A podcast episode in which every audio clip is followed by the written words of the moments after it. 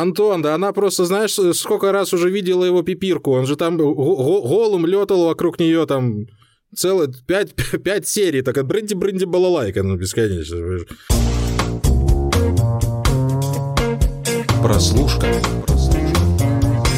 Всем привет, друзья! Это подкаст «Прослушка» от онлайнера, и мы его ведущие Андрей Марьянов и Антон Коляга. Антон все еще находится на самоизоляции, но, учитывая наш предыдущий опыт, в качестве звука мы не потеряли, поэтому особо не расстраиваемся. К тому же, насколько я знаю, Антон уже нормально себя чувствует, как я понимаю, ты уже из самоизоляции можешь уже и уходить, да, Антош? Да, я уже вот наполовину вернулся в офлайн. Мне уже официально... Одной ногой офи... в Да, официально закрыли мои больничные, так что следующий выпуск, наконец-то, я уже увижу Андрея, пожму его руку. Ой, ну ты соскучился по мне, я знаю, силы, да.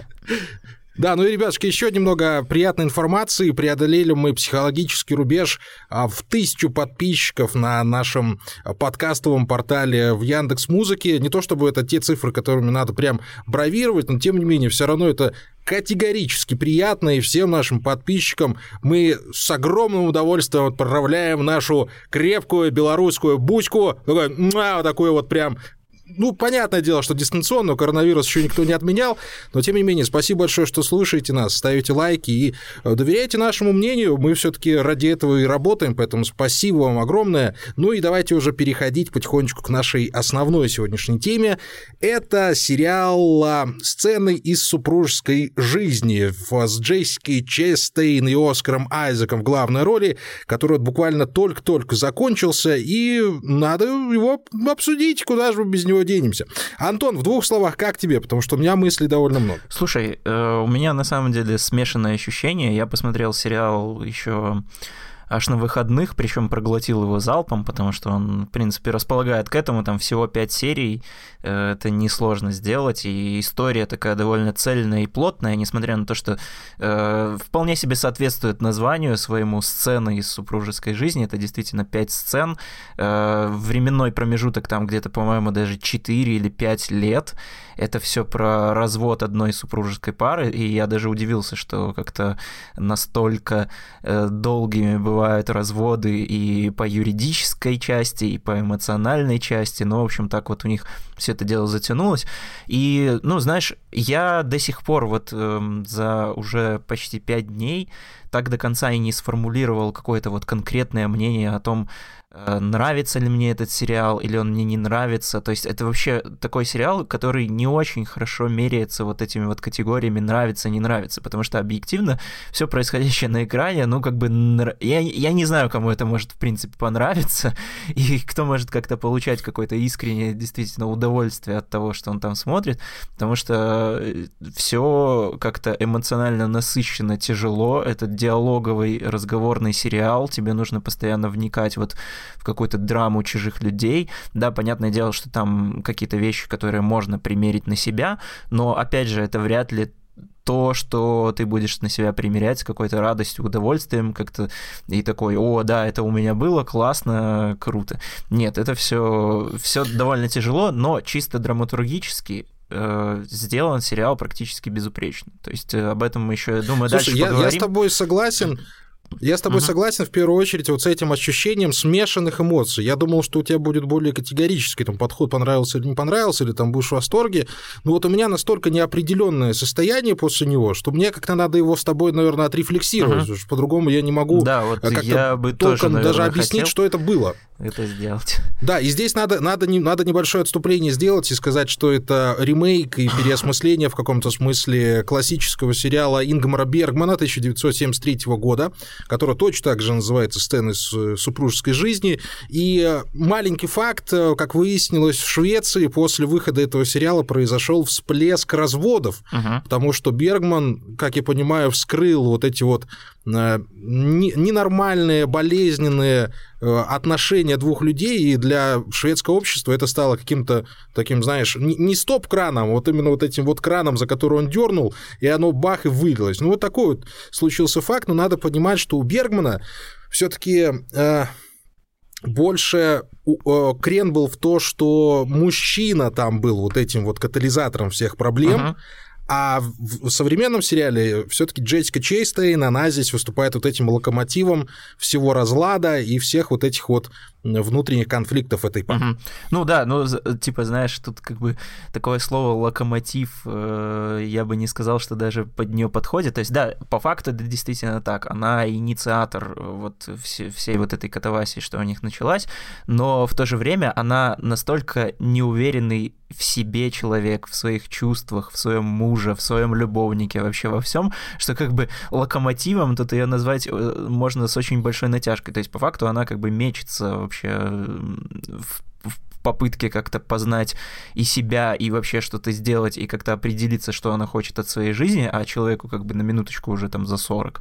Вот, это что... Да, 43 там я уже. Да, да, да, что как бы тут, э, знаешь, э, очень вот, да, сложно ее назвать каким-то персонажем, который действительно хочет вот внести этот разлад. Но и Оскар Айзек, он по большей части тоже не то чтобы как-то уверен, да, то есть он, вот по нему видно, что он говорить может уверенно, и он, знаешь, вот как будто бы создает ощущение того, что он вот уже точно определился, то есть он такой, ну, значит, мне жена сказала, что меня не любит, ну, ладно, как бы все, значит, я буду как-то с этим жить и как-то пытаться строить новую жизнь. Но как только он снова оказывается как-то вот э, в ее компании, э, у него опять все вот это вот все эти планы и какие-то душевные настройки летят тартарары. Так что это вот такой вот постоянный какой-то круговорот вот этой вот э, неуверенности, что ли. Вот это вот, вот слово, это такое, оно прямо как-то сквозит, в которое застряли герои, они не знают, что делать, и ты сам по ходу этого не знаешь, как с этим,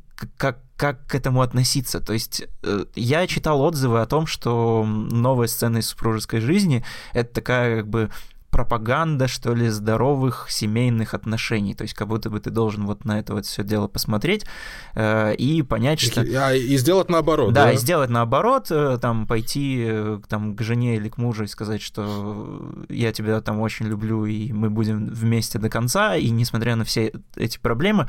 А с другой стороны, ты как бы Э, понимаешь, что если вот у тебя такая ситуация примерно как у героев, то черт его знает действительно, стоит ли это все продолжать. Ну и не продолжать как бы не получается. То есть вот такое вот все очень сильно зависшее где-то между. Ну и так а, понимаешь, так они же в конце все равно друг другу взяли да и вернулись, причем вернулись в совершенно непонятных отношениях. А, и это все превратилось в очередной виток созависимости. Они вроде вместе, они вроде бы врозь, они вроде бы любят друг друга, а вроде бы уважают, а вроде uh-huh. и нет. И в конечном итоге вот эта вот неопределенность, она, наверное, вот и сохранилась. То есть в, в сериале в целом, в принципе, не было поставлено никакой точки.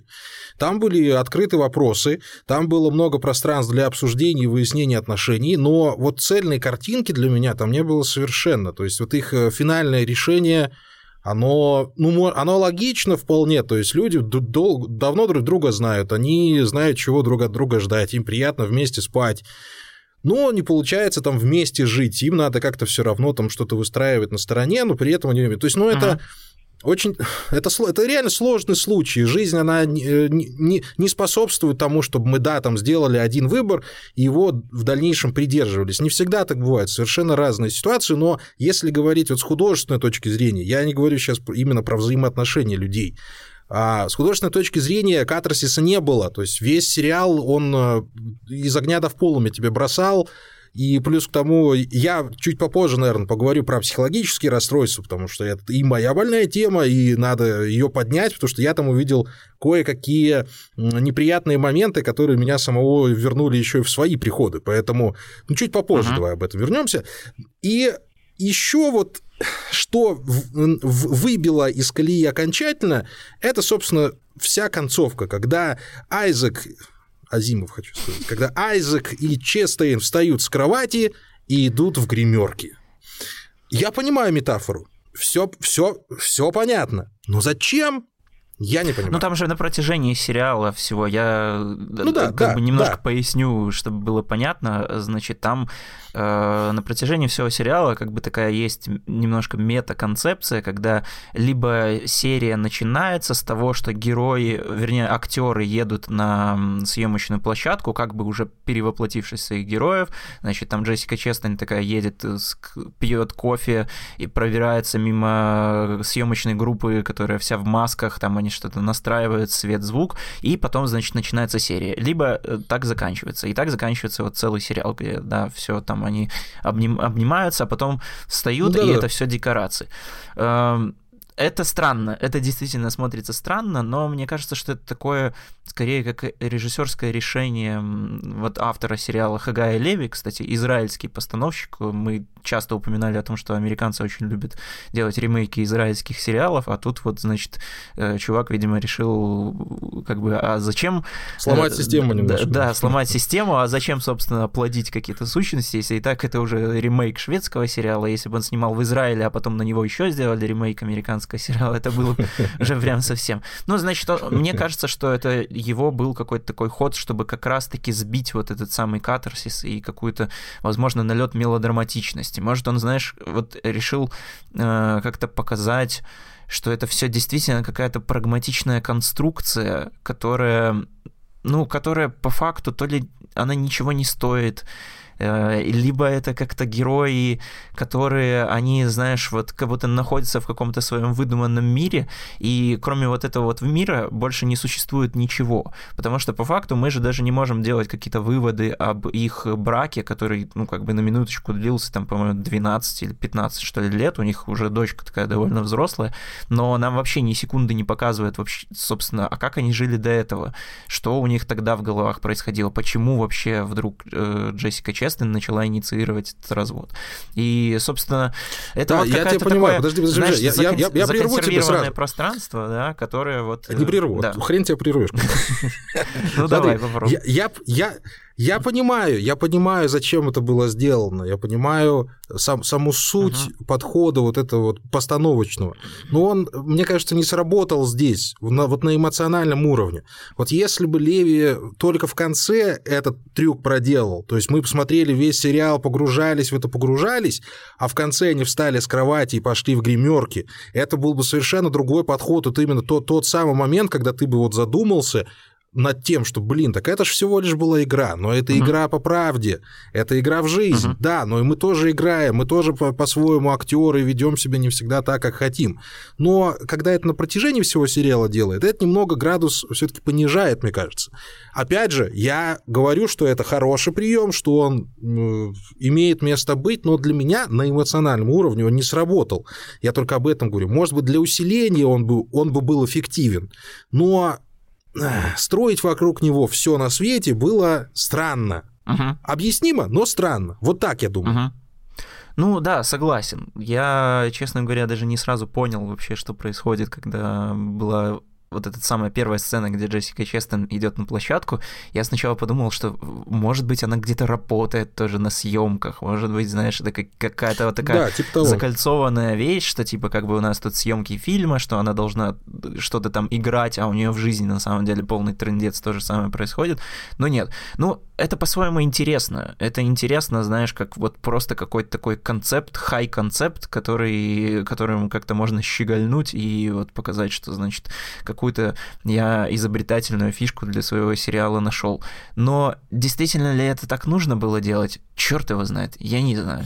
Вот, я именно об этом и говорю. Именно об этом говорю, потому что сам накал драмы в этом сериале, он и так без того, и без, без посторонних приемов позволяет себя э, прочувствовать всю эту ситуацию. Если мы вернемся все-таки к тому, что я наблюдал в первых двух сериях, именно в первых двух я подчеркиваю, потому что дальше это немного нивелируется, у меня сложилось впечатление, что у героини Джессики Честейн, ну, все признаки э, психологического расстройства, будем, давай говорить, например, про биполярку, потому что я сам э, страдаю от этого заболевания, и я знаю его приметы, я знаю, как себя ведет человек вот в этом состоянии, особенно когда он там или в депрессии, или наоборот на пике своих маний манией или манией, как говорят Я бы, конечно, наверное, осторожен был с э, раздаванием а, диагноза же, по экрану, но как бы я у тебя, говорю, да, у тебя я говорю, я говорю, право. что я знаю сам по своему угу. опыту и на что это похоже. Но я диагноз ставить не буду, просто говорю, что вот у Честейн есть все признаки того, что она не в себе. Что там у нее? Это вопрос к врачам, понятное дело. Но посмотри сам. А, постоянные перепады настроения, вот особенно один из скандалов, когда она сначала говорит, я тебя ненавижу, ухожу от тебя, и в тот же момент говорит, нет, обними меня, люби меня. Это очень резкий перепад настроения, очень страшный. Все ее а, спонтанные решения, вроде того, чтобы уехать к любовнику, все, бро все бросить, начать сначала. Это тоже один из признаков. Ага. То есть ты не можешь рационально, она не может рационально мыслить ввиду вот каких-то своих усвойств. Потому что там же вопрос идет, да, нам дали ее психологический портрет в том, что ее мама с пяти лет водила ее на свидание, что у самой мамы там три брака, и это все тянется у них вообще в семье. Но нет гена семейной жизни, да, как она там выразилась в конце ага. концов. Но вот этот сам момент вот ее близкого к истерике поведения, вот эти вот бегающий взгляд. Во-первых, это Джессика сама все передала просто восхитительно. У меня мурашки по коже бежали, холодок пробежал. Я действительно сам вспоминал, когда ты в этом состоянии находишься. А со стороны может показаться, что ты там или дурачок, или у тебя там, ну, какие-то там, что-то поменялось у тебя в, мироощущении, но на самом деле происходит процесс, при котором ты не можешь контролировать собственное сознание. И, и вот из-за этого начинаешь совершать настолько глупые поступки, которые, ну, в здравом уме ты бы не совершил. И вот здесь я просто увидел это в ней, я увидел это в, в игре Честейн, и, может быть, даже вот именно а, в, в, в самой сценарной структуре того, как это происходит. И это на самом деле слегка объяснило бы вот саму манеру ее поведения. То есть это же не порог, психологические расстройства есть. Ими тоже нужно заниматься, от них тоже можно делать прививки, и, ну, и мозги приходят в порядок, если ты этим занимаешься. Но вот здесь, когда у нас есть вот этот монолитный Оскар Айзек, который, ну, как, как его объяснить, он ну, он как кисель, понимаешь, в нем особо-то и копаться нечего. Он еврей, монолитный а, причем кисель. ортодоксальный. Это, конечно. Ну, да. Интересная концепция. Монолитный кисель. Будем называть этих персонажей так. Его не прошибешь, понимаешь, у него там четкие установки, он знает, что, как и где. Ну, по крайней мере, он сам так думает. Он там видит цель, идет к ней, и вокруг него бегает вот эта вот Джессика, которая не может найти себя ввиду того, что ей плохо. На самом деле, она же не хочет никому больно делать, ей просто плохо. И она вот этим вот этими всеми своими делами она пытается как-то вот свой, свои эндорфины поднять, uh-huh. допаминчику добавить, адреналинчику, чтобы, ну, не то чтобы веселее было, просто чтобы живой себя почувствовать. И 43 года человеку уже все эти фрустрации должны были пройти, уже все это надо было, ну, не то, что пройти, а это уже обдумать надо было, обговорить как-то у себя в голове, но не позволяет ей вот ее внутреннее состояние это сделать. Поэтому я увидел здесь вот именно вот это, это нездоровое поведение. Здоровый человек так себя не ведет. Угу. Это я ис- исключительно говорю на своем личном, не всегда приятном опыте. Вот, вот что я хотел Слушай, сказать. Слушай, ну, всякое бывает, как бы, я думаю, что и на здоровых людей тоже бывает какая-то проруха. Я, да, э, я просто в Джессике Честейн увидел такого персонажа, человека, который как бы с одной стороны хочет тоже какого-то заземления, но с другой стороны, вот да, ей действительно не хватает каких-то приключений, какой-то яркой жизни, какого-то эндорфина и прочего. Просто потому что, ну, если вообще посмотреть на то, э, как она себя, вернее, э, к чему она стремится в разных случаях, это все, по сути, ну, не какие-то такие вещи в духе, что я сейчас, значит, поеду там куда-то в Перу, пить айуаску, там, путешествовать автостопом, э, бросаю детей и все такое. То есть она, по факту, э, от одного э, человека к другому, с которым тоже пытается строить да. семью, и тоже они там пытаются с заводить детей. тоже пустота. Работа, она как бы, да. она работает там в какой-то супер успешной фирме, менеджером, ей предлагают эм, переехать куда-то куда-то там в Европу, в Лондон, кажется, что-то что в этом духе. И то есть там, знаешь, нет, нет Лондон, такого, да. что вот она такая, да к черту эту вообще всю работу, я этим не хочу заниматься, я всю жизнь мечтала там рисовать картины, все такое прочее. Нет, она вполне на это соглашается и говорит, что да, круто, это, это деньги, это классно, и нужно это делать. И когда э, ее такие увольняют с работы, э, она искренне за нее переживает. Вот, то есть она видно, что она не настолько и хочет менять свою жизнь. И вот это вот между вот это метание постоянно между хочет и не хочет, оно вот как раз-таки вызывает вот это поведение. А Оскар Айзек, он, ну да, он действительно, он тоже, возможно, такой немножко тюфиковый чувак, который эм, не знает, может быть, конкретно, чего он хочет, но он хотя бы точно знает, что ему вот это вот момент заземления какого-то, вот найти свое, найти себя, за что-то ухватиться и быть с этим до конца жизни, ему это близко, просто потому что он э, когда-то был ортодоксальным евреем, потом, значит, встретил женщину и как бы увлекся ей, и в этом нашел свой вот этот вот момент заземления. 15 лет жил с этим спокойно и вообще даже там в ус не дул, а потом, когда женщина ушла, он, значит, начинает постепенно обратно возвращаться вот в эту религию, э, в какие-то свои корни, в свою семью, и то есть вот это вот он, значит, у него вот есть просто два вот таких каких-то состояния, он если, ну, с одним не получилось, я, значит, возвращаюсь в одно, а потом обратно. Слушай, так на него, подожди, так а ты на него тоже посмотри, что он говорит и к чему он в конце приходит. Он говорит, я понял, что мне гораздо приятнее быть отцом, чем быть в отношении. Это трындец, честно говоря.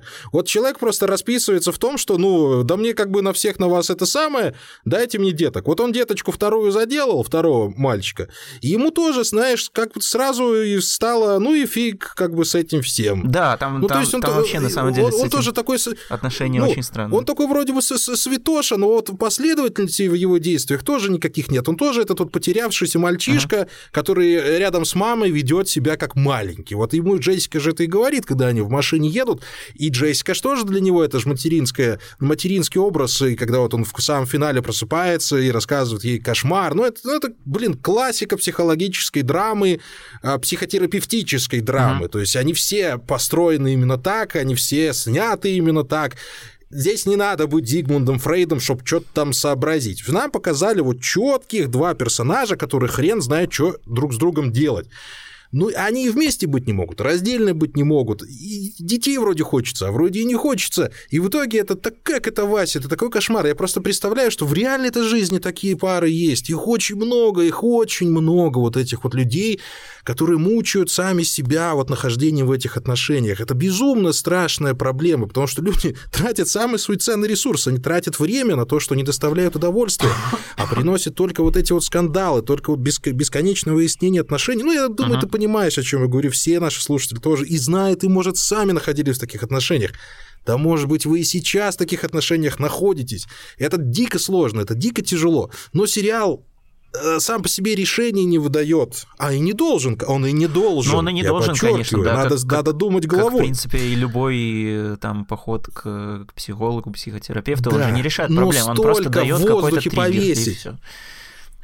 Антон, ну столько в воздухе повесить и оставить это вот, вот на поверхности, ну это какое-то преступление, я не знаю. Это эстетский сериал. Его его приятно смотреть на актерскую игру Айзека и Честейн. Это великолепные работы, прекрасные. Я Айзека даже не воспринимал так сильно, как актера. Вот после этого я очень кардинально изменил мнение на его счет. Он мне всегда нравился, мне нравится его лицо, мне, мне нравится, как, как он и в Звездных войнах играл, да и, в общем-то, и везде. Но вот здесь вот он действительно как-то вот на своих полутонах взял и передал правильные вещи. Слушай, Поэтому, да, да, у него, а, у него, в принципе, такой очень необычный и актерский диапазон, и внешность, и мне, в принципе, он всегда нравился, и как-то я еще, когда он не настолько был популярным, как-то так получалось, что натыкался с ним на фильме, вот тот же «Внутри Льюина Дэвиса», Дэвиса, кажется. Я впервые, ну, впервые Дэвиса, с ним да. посмотрел, и это вот его первая, на самом деле, такая заметная главная роль, и он ее вот там отыграл просто блестяще, и дальше у чувака с карьерой все идет хорошо. Этот год, это вообще как будто год Оскара Айзека, или если не год, год Айзека, да. то как минимум там вот сентябрь-октябрь, потому что у него вот что выходили сцены из супружеской жизни, собственно, Дюна, в которой Дюна. тоже у него такая довольно мощная роль, и... Эм... Звездные войны совсем недавно отгремели. Да, и еще с ним выходил фильм, который был в конкурсе Венецианского фестиваля, он называется, э, блин, хол- «Холодный расчет», кажется, «The Card Counter». Там он играет э, такого тоже э, да, немножко да, да, да. поехавшего игрока в покер э, и бывшего военного преступника. Это как, э, э, да, этот э, фильм рекламирует как от сценариста «Бешеного да, быка». Да, это режиссер на самом деле, он снял еще кучу других фильмов. А, и надо не забывать, кстати, что Честейн и Айзек, они уже снимались недавно в одном из сериалов, да. не помню его название, Нет, тоже играли фильм, супружескую пару. Это был фильм, он да. называется «Самый жестокий год», я вот его хотел посмотреть, потому вот. что все тоже упоминают в рецензиях о том, что, мол, у них уже там была какая-то химия, и это, кстати, интересно, слушай, вот, вот как раз-таки в этой сцене, где они в конце расходятся, и вот когда на них смотришь, mm-hmm. ну, прям правда кажется, что они, если там не супружеская пара уже давно живущая вместе, то как минимум встречаются, потому что как-то вот ребята кого-то настолько так э, сыгрались, что просто прям э, веришь. Антон, да она просто, знаешь, сколько раз уже видела его пипирку, он же там голым летал вокруг нее там целых пять, пять серий, так от бренди бренди балалайка. Да, там, хочешь, не хочешь, на это насмотришь. Ну, конечно, конечно, ты сблизишься. И материнский инстинкт всплывет, и все, что хочешь, да.